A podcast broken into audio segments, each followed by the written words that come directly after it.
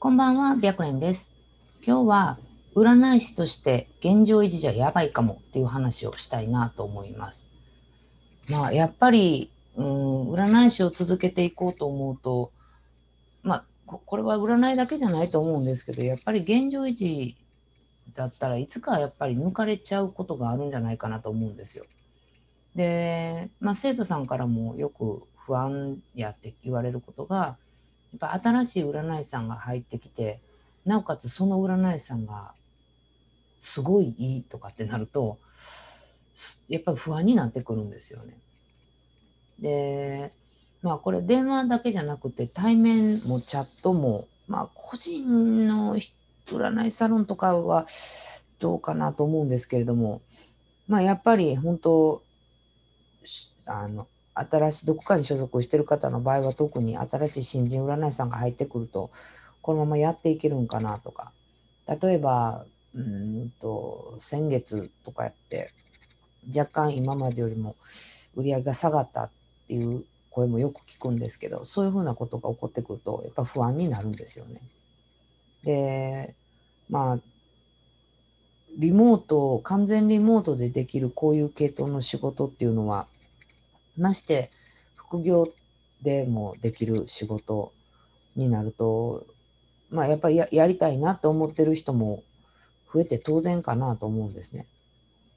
で、だから本当対面に関しては増えたかどうかはちょっと分かんないですけど、電話とチャットに関しては本当に占い師さんが増えたと思います。で、新人占い師さんは新人占い師さんでなかなか依頼が来ないって悩んでるし、で、経験がすでにある占い師さんも伸び悩んでるし。で、そこで考えなければならない話をちょっとしようと思うんですけれども、まあ、もしあなた自身も悩んでんやったら参考になったらいいかなと思います。で、もしあなた自身が今、すごく稼げてるんだったら、うん、問題ないと思います。それは何でかって言ったら、まあ、あなたなりの独独自の鑑定があって、で、うんと、あなたがいいと思ってくれる、えーリピーターさんがたくさんいてて、であれば、そんなに心配しなくてもいいかなと思うんですけれども、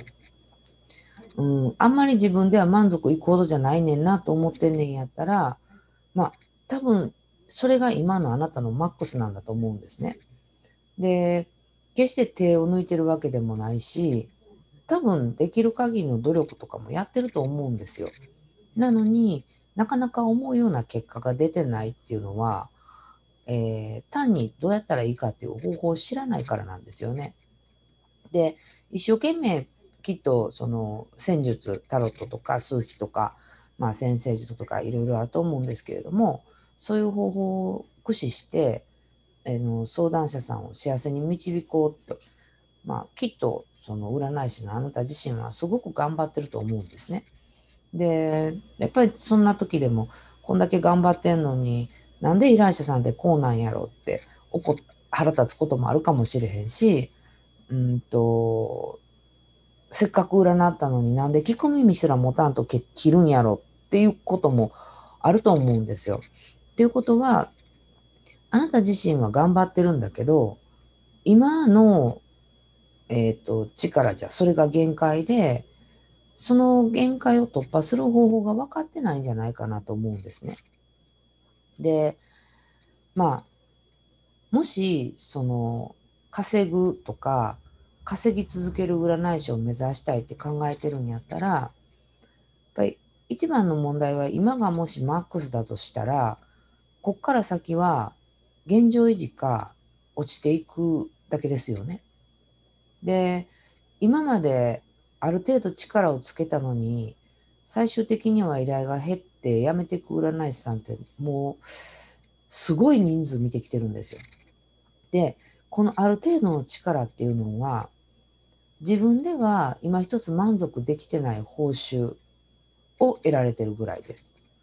だからまあ、どうやろう、10万とか20万とか30万とかかなっていう感じかな。で、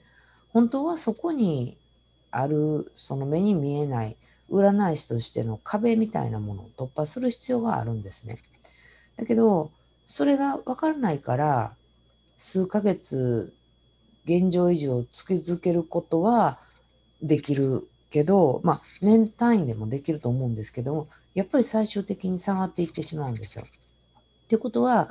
どうやって目の前にあるその壁っていうのを突破せんなあかんかっていうことを考える必要があるんですけど、まあ、あなた自身が自力で突破できるかどうかですよね。で、うーん、いつまでも人気があって活躍する占い師さんになるためなんですけれども、えー、あなたが所属してる会社にも必ず人気があって、すごく活躍してる占い師さんっていてるはずなんですね。で、そんな皆さんって、やっぱり常に自分の鑑定をどうしたらもっともっといい鑑定ができるかっていうのを学んでるんですよ。で、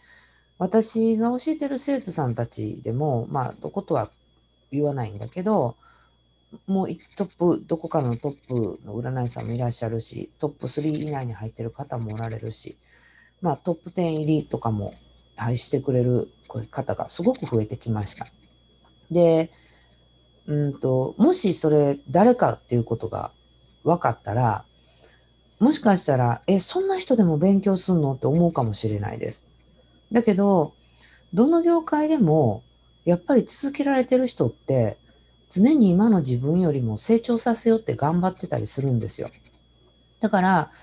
もし今あなた自身が停滞してるなとか思うようにいってないなと思ったら、どうしたらそこから抜け出せるんかとか、今の自分に何が足りてないんかっていうのを一回考えてみてください。で、当然私も、うんと、まあ、2021年などで今年占い師になって31年目なんですよね。で、この31年間何もしてないっていうわけではなくて、えー、ずっと勉強し続けてます。で、えー、それは戦術の勉強も当たり前やし、もっともっと相談者さんを幸せにできへんかなとかどうやったらもっとちゃんと伝えれるかなとかっていうことをずっと勉強し続けてます。で、多分これに関してはもう好きでやってることなので、まあ、やめることもないし、生涯現役でやるつもりでもいてるんですけれども、それでもやっぱり常に勉強することだらけなんですね。なだけど、うんと、勉強をしないようになってしまうと、やっぱりそこからは下がっていっちゃうなっていうのを、まあ、過去占い師の先輩とかを見ててもやっぱ思うんですよ。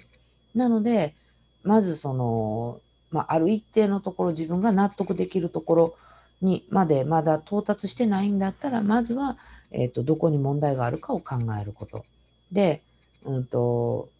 闇雲に努力しても、はっきり言って方向がずれてると、その努力って、まあ、無駄になってしまうんですよね。まあ、無駄って言っても、最終的には、やってよかったになるかもしれないけど、すごい遠回りになっちゃうんですよ。